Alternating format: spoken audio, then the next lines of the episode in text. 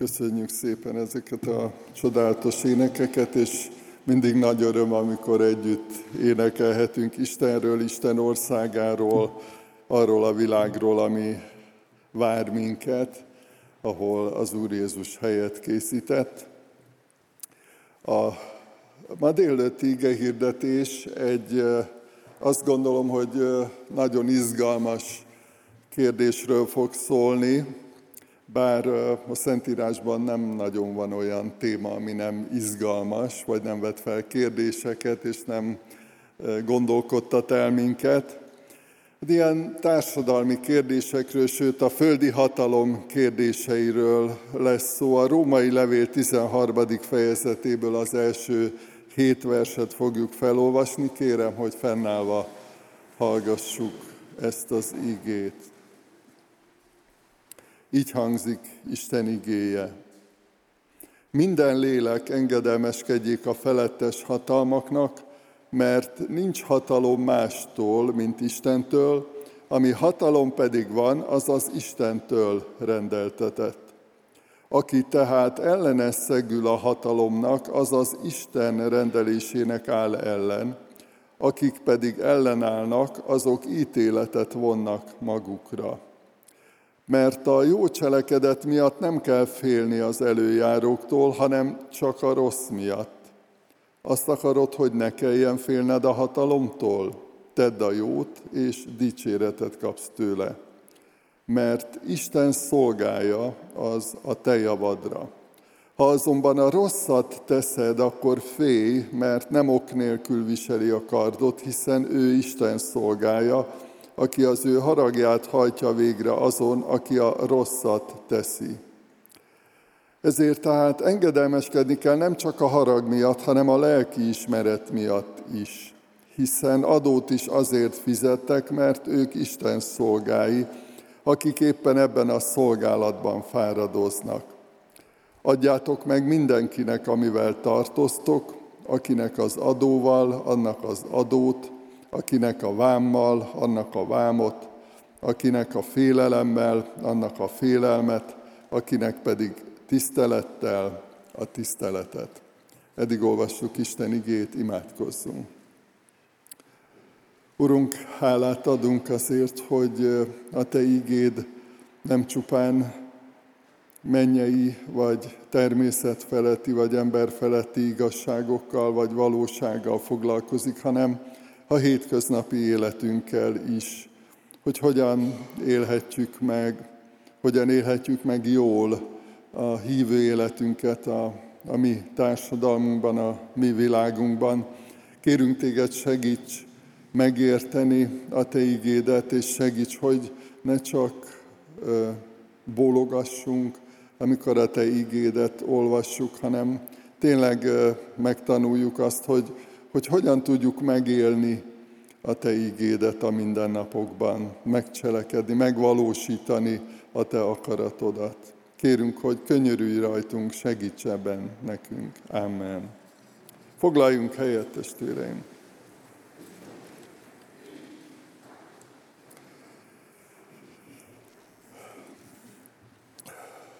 A hatalom, tehát a földi hatalom kérdése azt gondolom, hogy nagyon időszerű ma is, de eh, úgy gondolom, hogy nem vagyok egyedül azzal a, azzal a meggyőződéssel, hogy ez nem csak ma, nem csak napjainkban, nem csak itt Magyarországon nagyon izgalmas kérdés, hanem a világ minden táján, és az elmúlt évszázadokban, évezredekben. Nagyon sokszor a keresztény gyülekezetekben, keresztény emberek gondolkozásában vagy a kérdésekben felvetődött, hiszen eh, nyilván azt mondta az Úr Jézus, hogy az én országom nem ebből a világból való, tehát egy olyan világból érkezett, ami megváltunk, ahol eh, sok szempontból mások a, a törvényszerűségek, mások a perspektívák, és hogy eh, ha mi oda tartozunk, és mondhatjuk így a mennyei állampolgárok vagyunk, akkor,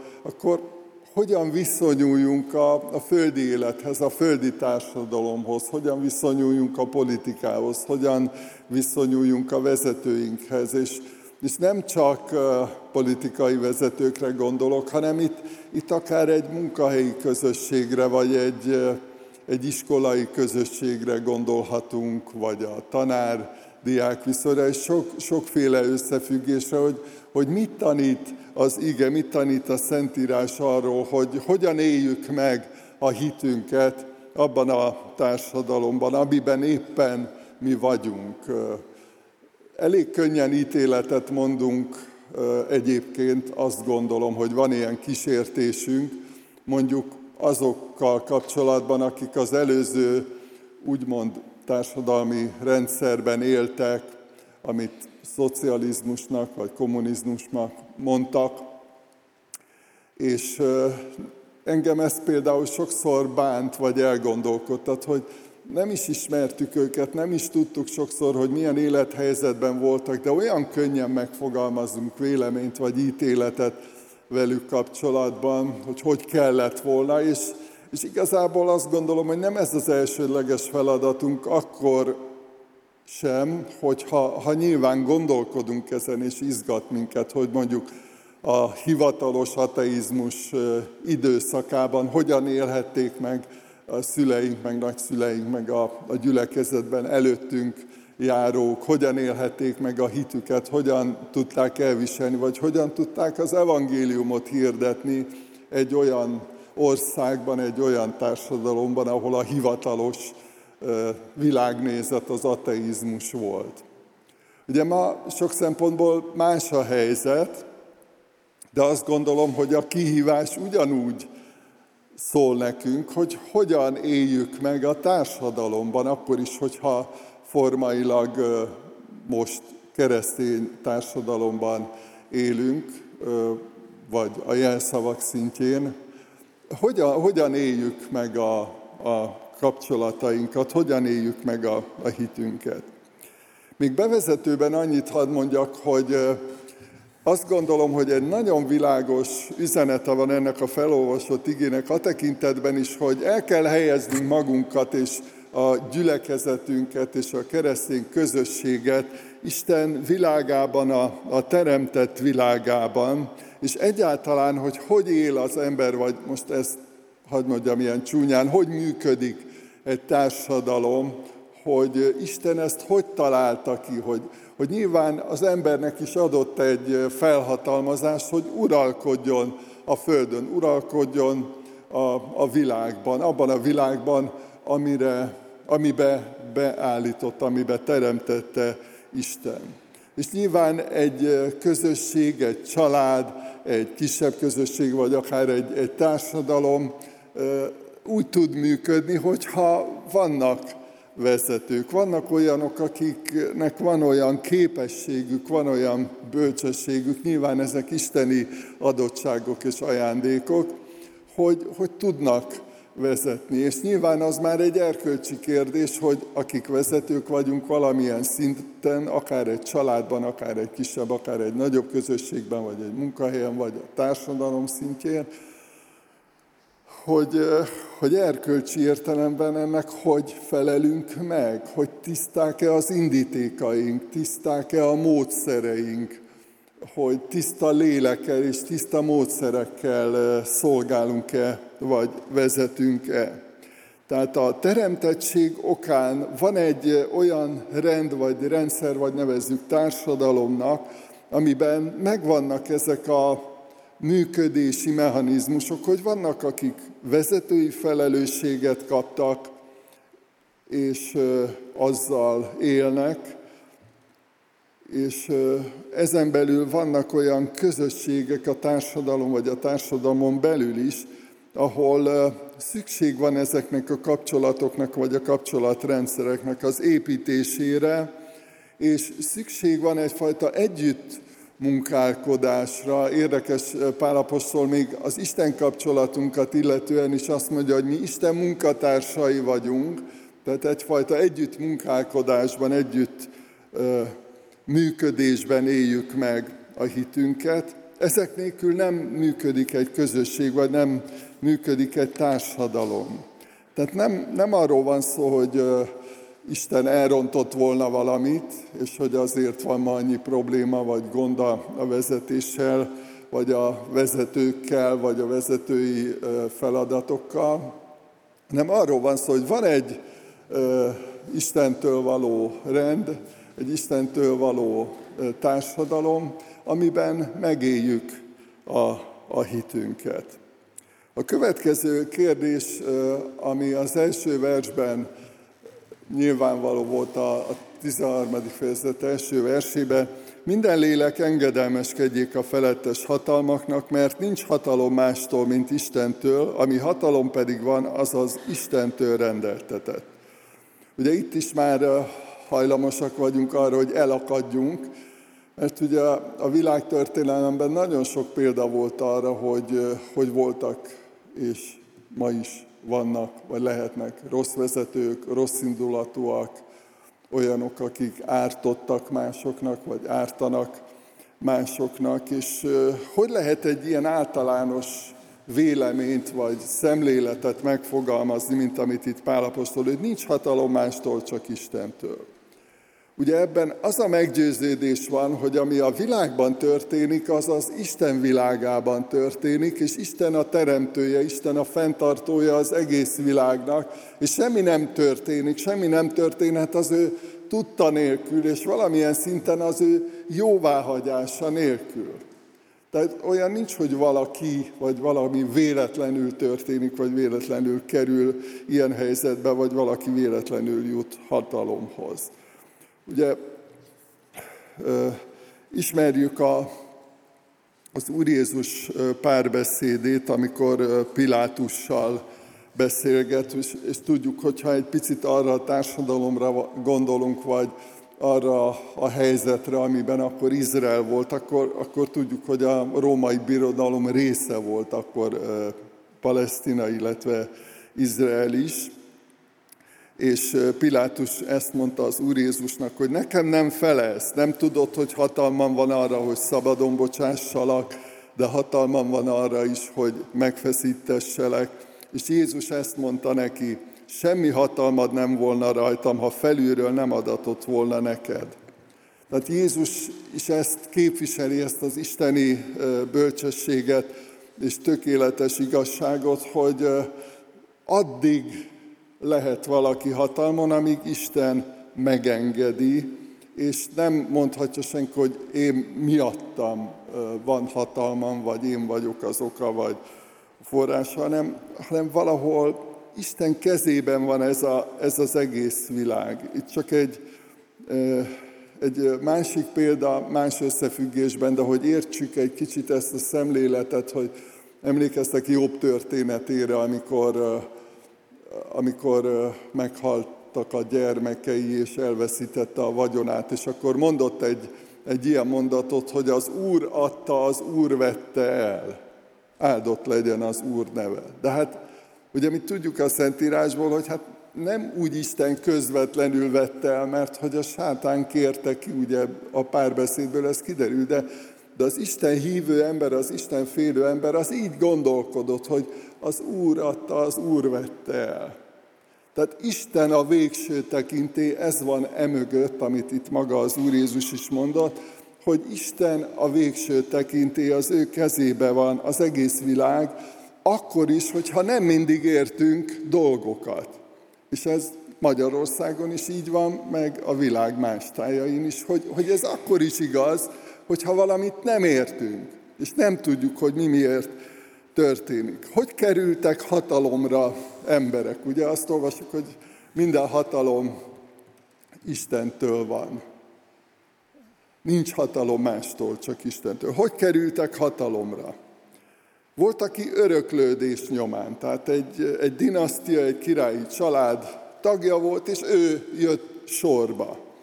Aztán volt olyan, például ugye a római birodalom esetében, amikor hódítottak, a félvilágot meghódították, és leigáztak népeket, azok a népek, országok, amelyek egyébként lehet, hogy korábban önállóak voltak, a birodalom részeivé váltak. Nem egy olyan példáról tudunk a történelemből, amikor erőszakos hatalomátvétel történt, akár fegyveres erőszakkal, puccsal, lehet, hogy gyilkosság által, de, de valahogy mégis lett uralkodó, született uralkodó egy új, egy, egy más. És hát nyilván ma a világban nagyon sok országban demokratikus módszerrel választanak vezetőt, ami azt jelenti, hogy mindenki kap egy papírkát, és akkor ráírja, hogy, hogy kit szeretne a hatalomba látni. És ugye itt, amikor ez a mondat elhangzik, hogy nincs hatalom mástól, csak Istentől, akkor itt nem arról szól a történet, hogy most hogy került valaki hatalomra, hanem, hanem arról szól, hogy ami, ami van a társadalomban, az, az valahol Isten tudtával, Isten felügyeletével történt. Az, hogy minden hatalom Istentől van, az nem azt jelenti, hogy Isten azonosul és egyetért minden hatalom gyakorlóval. Azt gondolom, hogy ez egy nagyon fontos alapelv. Tehát amikor a Szentírásban ez többször világosan, egyértelműen olvasható, megérthető, hogy nincs hatalom mástól, csak Istentől, akkor ez nem azt jelenti, hogy Isten rábólint minden olyan szóra, gondolatra, intézkedésre, cselekvésre, amit a hatalomban valaki elkövet, vagy csinál, vagy mond. Hanem azt próbálja megértetni velünk, hogy, hogy van egy olyan világ, egy olyan világnak a részei vagyunk, aminek a, a középpontjában az örökkévaló Isten van. És ő a világnak a teremtője, ő rendezte be ráadásul jól, teremtette és jól rendezte be ezt a világot, és nyilván, hogy még abban az esetben gondoljatok arra, hogy a, a, amik mondjuk a korabeli keresztényeknek is, meg a mai keresztényeknek is talán a legnehezebben érthető dolog, amikor valahol mondjuk keresztény üldözés volt. Ugye jól ismert eset a történelemből, amikor Néró császár ugye földgyújtatta Rómát, és rákente a, a keresztényekre, vagy korábban Domiciánus császár, tehát véreskezű, borzasztó keresztény üldözés volt, és nem mondták azt az akkori keresztények, hogy hát rá ez nem igaz. Tehát ő kivétel. Egyébként minden hatalom Istentől van, de Néró császár az nem. Még ezt is fel kellett dolgozniuk, akkor, amikor lehet, hogy éppen mágiára vitték őket, vagy az oroszlánok elé küldték őket, ezt is fel kellett dolgozniuk, hogy, hogy egy olyan világban élnek, aminek tényleg Isten van a középpontjában, ő az ura, ő a fenntartója, de mégis kerülhetek olyan helyzetbe keresztény emberként, hogy bajba kerüljek, vagy éppen olyan torzult erkölcsi értékrend van, és itt most sok mai kérdésre is utalhatok, ahol, ahol már törvénybe iktatják a Biblia szerinti erkölcstelen alapelveket. És nem, nem mondja azt az ige, hogy hát ott, ott nem Istentől van a hatalom. Tehát ott valami kicsúszott Isten kezei közül. Nem. Mi, minden összefüggésben ez igaz. Az más kérdés, és nyilván azt gondolom, hogy emberi oldalról, és a mi oldalunkról, sőt, hogyha leszűkítjük egy kicsi kör, kicsit ezt a kört, akkor nekünk, akik valamilyen szinten, valamilyen módon vezetők vagyunk, hogy élünk ezzel az Istentől kapott vezetői felelősséggel? Ez az igazán nagy kérdés akár egy családot vezetünk, akár egy közösséget, egy gyülekezetet, egy munkahelyi közösséget, csoportot, céget, akármilyen helyzetben vagyunk, vagy egy pedagógus, egy osztályt vezetői felelősség. Tehát, hogy hogy élünk ezzel, az Istentől kapott felelősséggel, vagy nevezzük hatalommal.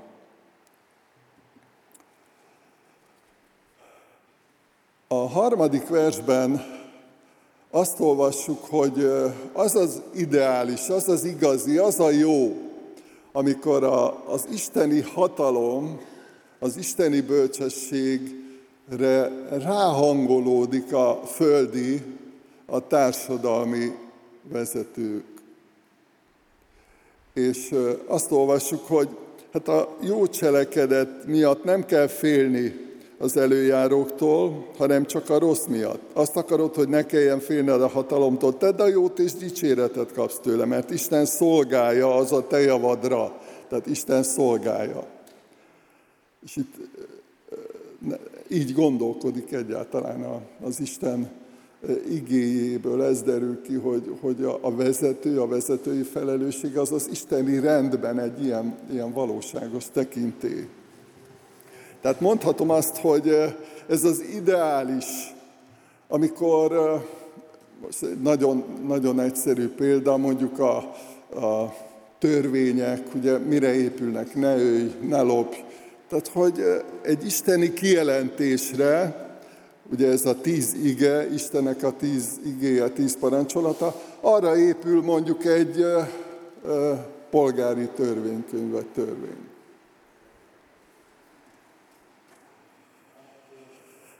És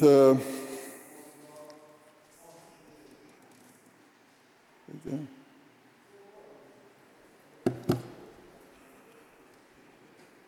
Ja, köszönöm a segítséget. Szóval, az a nagyszerű dolog, és azt gondolom, hogy, hogy ezért szabad imádkozni, hogy az isteni ígére, az Isten eredeti elképzelésének a fényében, vagy arra épüljön a társadalom, arra épüljenek a törvények, arra épüljenek a rendelkezések, tehát ahogy megéljük a társadalomban az életet, mert ideális esetben, tehát jó, jó esetben, ahogy itt olvassuk az igében, ez a, ez az igazi, mert hogy Isten teremtette a világot, ő alkotta a társadalmat, és ő tudja, hogy hogyan kellene jól működni, tiszta értékekkel, tiszta erkölcsökkel, és Isten dicsőségére és az emberek javára. Tehát e- ez az ideális, amikor összhang van az isteni és a földi hatalom együttműködésében. Ami igen, ehhez kapcsolódik még,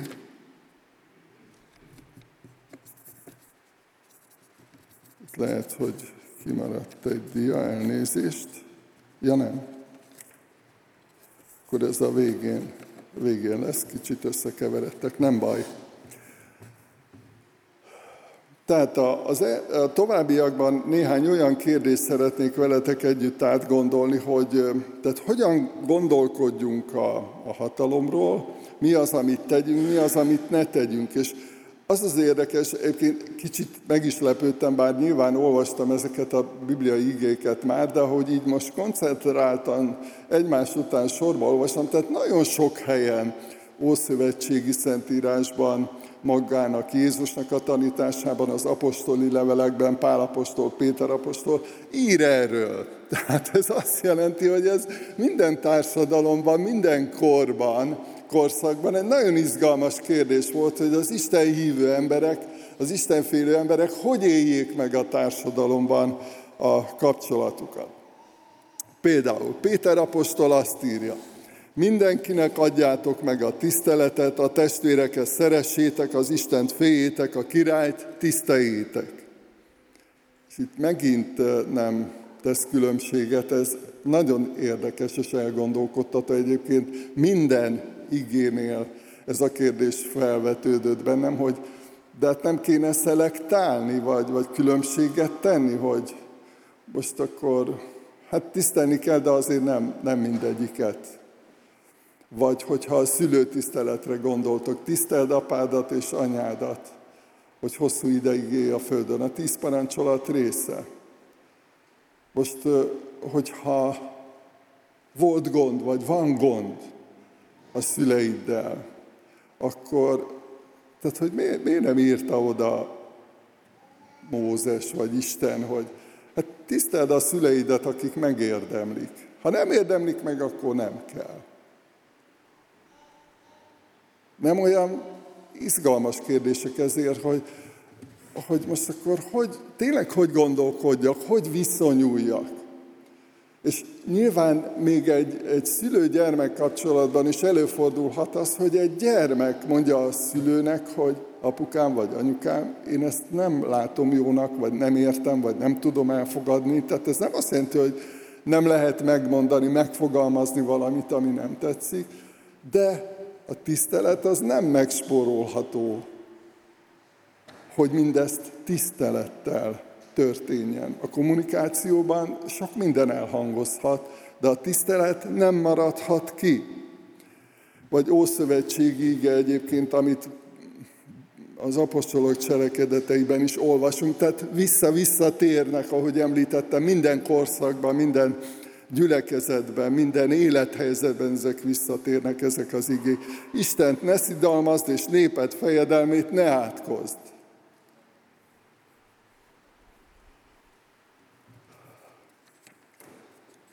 Kicsit megijedtem, mikor ezt újra elolvastam, mert nyilván régebben is olvastam, csak amiatt ijedtem meg, hogy ma majdnem, hogy ez divat, és néha keresztények között is. Mikor a Szentírásban benne van, hogy ne átkozd.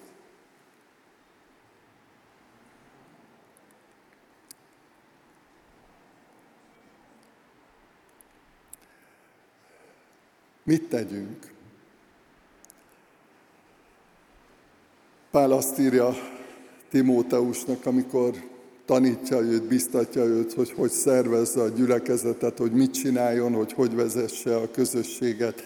Arra kérlek mindenek előtt, hogy tartsatok könyörgéseket, imádságokat, esedezéseket, hálaadásokat minden emberért, a királyokért és minden feljebb valóért, hogy nyugodt és csendes életet éljünk teljes Isten félelemben és tisztességben. Nem, nem vettük észre magunkon néha, hogy hát így imádkoznánk, és így megáll bennünk az ütő, hogy hát, hát mit fognak ehhez szólni? Ha? De imádkozok valakiért, aki lehet, hogy másnak nem szimpatikus, vagy ő azért, aki lehet, hogy nekem nem szimpatikus, vagy valamivel nem tudok azonosulni, vagy nem akarok azonosulni, nem tudok egyetérteni. Imádkozzatok. És úgy gondolom, hogy ennek van egy nagyon érdekes hozománya, vagy hozadéka is, és tudom, hogy ezt sokan átéltétek már. Akár egy, egy nagyon egyszerű, esetleg elromlott emberi kapcsolatban, hogy amikor volt erőtök imádkozni valakiért, amikor felszabadultatok arra, hogy lehet, hogy nagyon nehéz, mert megbántott, lehet, hogy nem értem, amit csinál, lehet, hogy nagyon fájt, amit mondott, de mégis imádkozom érte, és így felemelem a szavam Istenhez, hogy Uram, legyen a Te áldásod rajta, adj neki erőt, vagy valami jót kívánok, és belül, tehát miközben imádkozunk, mi magunk is megváltozunk. Nem beszélve arról, hogy amikor imádkozunk valakiért, hát akkor azzal a hittel imádkozunk, hogy Isten cselekszik, hogy válaszol az imádságainkra. Nem biztos, hogy azonnal, ahogy hallottuk a bizonságtételben is. Nem biztos, hogy így egy pillanat alatt minden jóra fordul és minden megváltozik, de hát ha imádkozunk, hát akkor minimum az a meggyőződés ott van bennünk, hogy hát nem hiába imádkozunk, és Isten képes egy embert megváltoztatni, képes egy társadalmat megváltoztatni, képes az időjárást megváltoztatni. Nem? Hát különben miért imádkoznánk, ha ezt nem hisszük el? Imádkozzatok! minden emberért, királyokért és minden feljebb valóért. Minden lélek engedelmeskedjék a felettes hatalmaknak. Ez se könnyű nekünk, mert ugye mi sokszor általában okosabbnak gondoljuk magunkat, mint a vezetőinket, meg a szakembereknél is okosabbnak gondoljuk magunkat. Ilyen, ilyenek vagyunk ma ez a trend, hogy, hogy mindenhez értünk, de mindenhez jobban értünk nyilván. És írtó kemény az önérzetünk miatt is, a, az emberi jellemvonásaink miatt is iszonyú kemény dolog az engedelmesség. Tehát amikor valaki azt mondja, hogy csinálj valamit, vagy menj oda, vagy tedd ezt, vagy, vagy ne tedd ezt, és azt mondjuk, hogy rendben van, úgy csinálom. Nagyon, nagyon kemény dolog. Nagyon kemény. Nem beszélve arról, hogy Hát ideológiákat gyártunk, ezt úgy emlékszem, hogy egyszer régen már mondtam nektek, hogy volt egy barátom, most már sajnos nem barátom, de nem haragszunk egymásra, csak elsodort minket az élet egymástól, aki egyszer arról győzködött engem, egyébként keresztény ember, sőt néha még tanított is, arról győzködött engem, hogy a sebességkorlátozáshoz az Úristennek semmi köze nincs.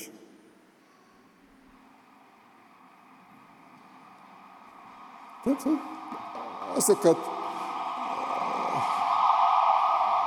ugye a szirénázó autó se volt még Jézus korában egyébként, de hogy eh, tehát van, aki úgy gondolkodik, hogy, eh, hogy a törvényekhez, vagy hogyha születik valamilyen döntés, amihez mondjuk igazodunk, vagy ami törvény vagy rendelet, amihez igazodnunk kell, akkor ahhoz Istennek semmi köze nincs.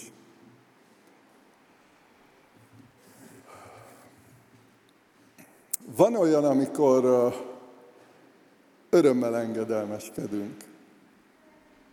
És van olyan, amikor nem értjük, de mégis megtesszük, mert lehet, hogy egy iskolában is, vagy aki volt katona, az is tudja, hogy ott is van olyan, amikor úgy gondoltuk, vagy úgy éreztük, hogy értelmetlen volt a parancs, de hát ott ugye azt nem lehet mondani, hogy nem, uram, vagy akkor még elvtársak voltunk, nem elvtárs, vagy főhadnagy elvtárs, azt nem lehet mondani. Igen, azt lehetett mondani, igen, igen, főhadnagy elvtárs. Azt nem lehetett mondani, hogy nem, nem csinálom, vagy nem akarom. És aztán van olyan, amikor lelkiismereti válságba kerülünk, amikor összeütközik bennünk az, hogy van egy isteni rendelés, egy isteni ige, egy isteni küldetés, egy isteni törvényszerűség, és mondjuk a földi hatalom egy olyan törvényt, vagy egy olyan elvárást támaszt velünk szembe, vagy határoz meg, ami összeütközésben van az Istenivel erre, erre írtam azt, hogy az Isten és a földi hatalom vagy, vagy rendelkezések összeütközése. Az a példa, amit itt olvasunk, az, az evangélium hirdetésével kapcsolatos. Ugye a, a, az Úr Jézust a nagy tanács döntésére és javaslatára keresztre feszítették, kivégezték, megpróbálták egyszer és mindenkorra megszüntetni azt a mozgalmat, amit az Úr Jézus hozott a, a megtérés, az újjászületés, az Istennel való kapcsolat rendezésének az ajándéka, csodája, és ahogy hirdették az evangéliumot, és tudjuk már kezdetektől fogva, hogy, hogy milyen sokszor kerültek emiatt hatóságok elé az apostolok. És egy ilyen történet van itt az igében. Szigorúan megtiltottuk nektek, hogy tanítsatok annak nevében, és ime betöltitek az egész Jeruzsálemet tanításotokkal, és ránk akarjátok hárítani annak az embernek a vérét. Péter és az apostolok így válaszoltak, Istennek kell inkább engedelmeskednünk, mint az embereknek. Ők akkor úgy döntöttek, hogy lehet, hogy van egy vezetői döntés, vagy elvárás, vagy tiltás, vagy határozat, hogy ne beszéljenek Jézusról, de azt mondták, hogy az isteni rendelkezés az magasabb rendű, és mi annak az országnak a tagja vagyunk elsősorban. És mi hirdetni fogjuk az evangéliumot, akkor is, hogyha azért börtön jár, akkor is, hogyha azért halál jár. Ez azt gondolom, hogy egyszerűbb vagy érthetőbb az, az összefüggésben, de aztán van egy nagyon nehéz terület, és ezt szeretném megemlíteni, és inkább csak azért, hogy, hogy imádkozzunk érte, meg adjon az Úr ebben további bölcsességet, útmutatást. Csak arra szeretnénk most utalni, amiben egy kicsit egyébként itt lehet, hogy Magyarországon, meg Európában vagyunk, hogy nem csak ilyen jellegű ellentmondások lehetnek az isteni és az emberi hatalom elvárásai között, ami az evangéliumot érinti, hanem úgy gondolom, hogy ezt is sokan hallottátok már, hogy például Dél-Amerikában 1965 után, tehát nem olyan régen, egy, egy olyan teológia lett népszerű, amit magyarul úgy mondanak, hogy a felszabadítás vagy fölszabadítás teológia, teológiája. Lelkipásztoroktól, tehát teológusoktól indult ez a mozgalom, ez a, ez a teológia, és az késztette őket erre, az motiválta őket, hogy az akkori ottani lakosságnak a nagy része embertelen körülmények között, emberhez méltatlan helyzetbe került gazdaságilag, erkölcsileg sok, sok szempontból. És az akkori teológusok úgy látták, és ezen gondolkodtak, és erről születtek tanulmányok, tehát teológiai professzorok álltak ennek az érere, hogy hogy lehet társadalmi problémákat, például a szegénység, vagy, vagy ehhez hasonló problémákat orvosolni, mi ebben az egyház felelőssége, mi ebben a tanítványoknak a, a felelőssége, a lelkipásztorok felelőssége, hogy, hogy soha nem kell szót emelni, soha nem kell állást foglalni, vagy, vagy egy bizonyos helyzetben azt kell mondani, hogy nekünk erről van véleményünk, van üzenetünk, van egy isteni üzenet. Mit tanít? Például a szeretetről, a közösségvállalásról, a felelősségről, mit jelent egy közösségnek a tagjának lenni. Tehát, hogy van erről isteni bibliai kijelentés, és hogy nem hagyhatjuk, nem csak egy, egy szűk családon belül, mint például Izraelben emlékeztek a, a megváltó feladatára, hogyha eladtak valakit adós rabszolgának, akkor egy rokonának kötelessége volt kiváltani őt, hogy ne rabszolgaként éljen. Tehát, hogy, hogy egy ilyen szintű felelősség a társadalomban, vagy a társadalom szintjén hogy valósulhat meg, hogy mi ebben nekünk keresztényeknek, tanítványoknak a felelősségünk. És ott egészen odáig elment ez a vita, ami, amiben aztán születtek nagyon világos és határozott állásfoglalások, mert volt, aki azt mondta, hogy akár fegyvert lehet fogni annak érdekében, hogy valami változást munkáljanak. Tehát ott, ott abban a környezetben egészen eddig a kérdésig eljutottak, hogy hogy, hogy válhat cselekvő erővé a kereszténység, a tanítványi közösség.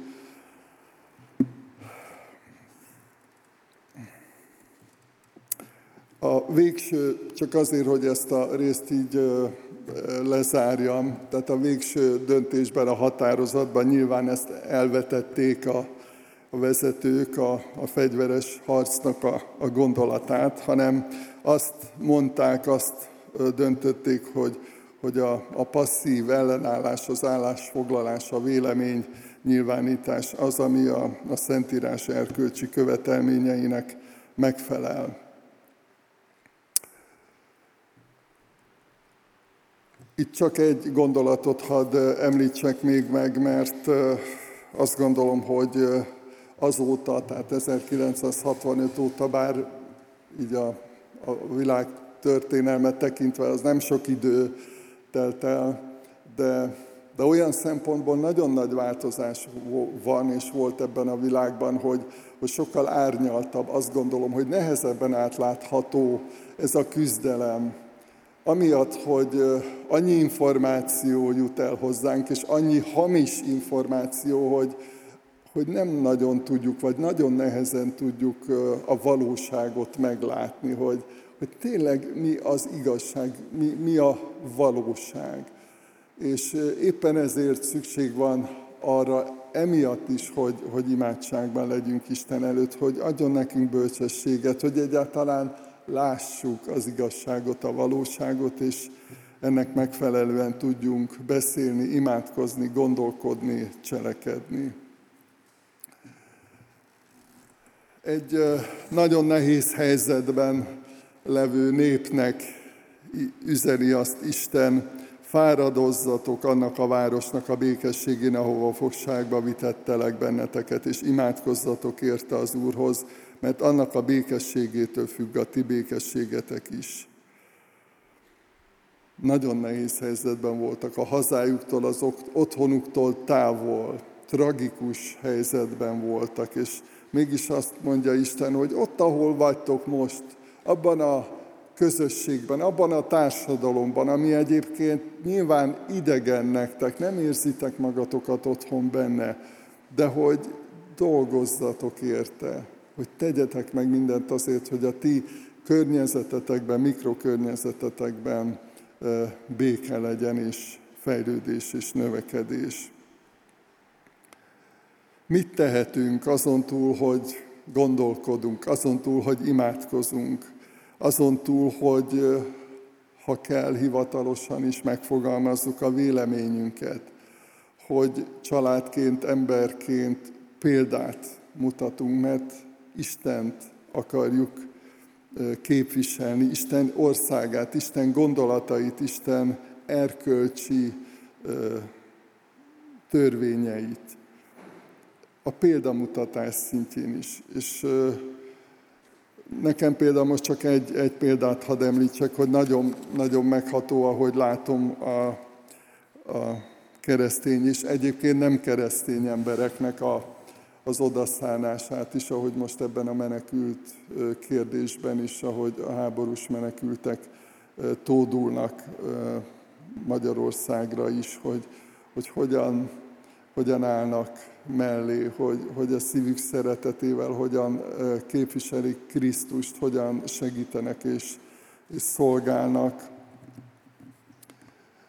Nyilván benne vagyunk a társadalomban, és, és én, én biztatlak titeket, meg magamat is arra, hogy, hogy gondolkodjunk ezen, mert ahogy a bevezetőben is említettem, nagyon sok változás volt az elmúlt időszakban, akár az elmúlt rövid időszakban, és, és lesz még változás jókedvel, bőséggel, nem tudjuk pontosan, nem látjuk előre, hogy milyen változások lesznek, milyen hatással lesznek ezek a változások ránk, de ezek a, az igazságok, ezek az alapelvek, amiket itt a Szentírásban olvastunk, ezek örökkévaló igazságok, az, hogy megértsük és jól értsük, és annak megfelelően tudjunk élni, dolgozni, szolgálni, szeretni ebben a társadalomban, az egy nagy kihívás. És a kedvenc képemet hadd vetíts, vetítsem ki utoljára, sokszor láthattátok már. Te vagy a Krisztus, az élő Isten fia. Lehet, hogy kicsit látszik is, de akik ismeritek a képet, tudjátok, hogy ez egy templom belső terében készült kép, és a tervezők, vagy aki ezt kitalálta, úgy gondolta, hogy egy kereszt alakú nyílást, vagy nyílászárót, vagy ablakot, ez pontosan nem látszik, tervez a, a templom elejébe. És hogyha valaki oda beül, akkor, akkor azt látja, hogy, hogy tényleg a kereszt a, a középpont, tényleg az a, az a lényeg, arra épül az egyház, az Úr Jézus Krisztusra, mint, mint kősziklára is, az ő áldozatára, az ő szeretetére, az ő feltámadására, a feltámadásnak az erejére. És van egy olyan üzenete is ennek a képnek, ezen gondolkodtam el, most azért vetítem ki, mert hogy ez kifelé is világít. Ugye az imaórán volt egy ilyen gondolat, egy ilyen mondat, hogy ha sötétségben vagy, akkor ne azon tűnődj és ne azon mérgelődj, hogy sötét van, hanem gyújts egy gyertyát, hogy, hogy világos legyen. És hogy ez az üzenete ennek is, hogy, hogy kifelé is a kereszten keresztül világít az egyház. Nem csak a templom, nem csak az épület, hanem, hanem a benne élők. Ugye azt írja az ige, hogy Isten nem lakik emberkéz alkotta épületekben, hanem, hanem a Szentlélek által bennünk van, a Szentlélek templomai vagyunk, és, és így, így tudunk kifelé világítani. És van, amikor nem biztos, hogy tevőlegesen sokat tudunk hozzátenni a, a társadalomhoz, van, amikor igen, vannak ilyen élethelyzetek, de a Krisztus személye és a Krisztus áldozata és a Krisztus munkája az, ami igazából hatással lehet ránk is, és a körülöttünk levő világra. Most imádkozni fogunk, azt kérem, hogy csendben, közösen imádkozzunk, néhány pillanatig legyünk így Isten előtt csendes imádságban.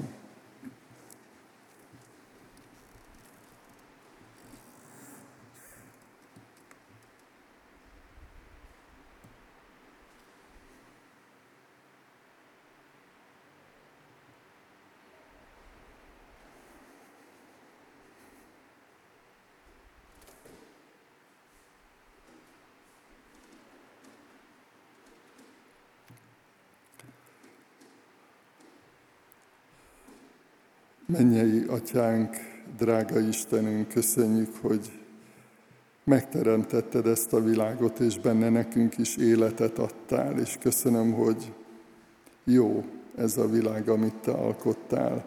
Bocsáss meg, hogy a, a hitetlenségünkkel, a, a bűneinkkel sokszor ártottunk annak a csodának, amit te készítettél, és, és most azért imádkozunk, segíts, hogy a, a tőled ajándékba kapott világunkban, kapcsolatainkban.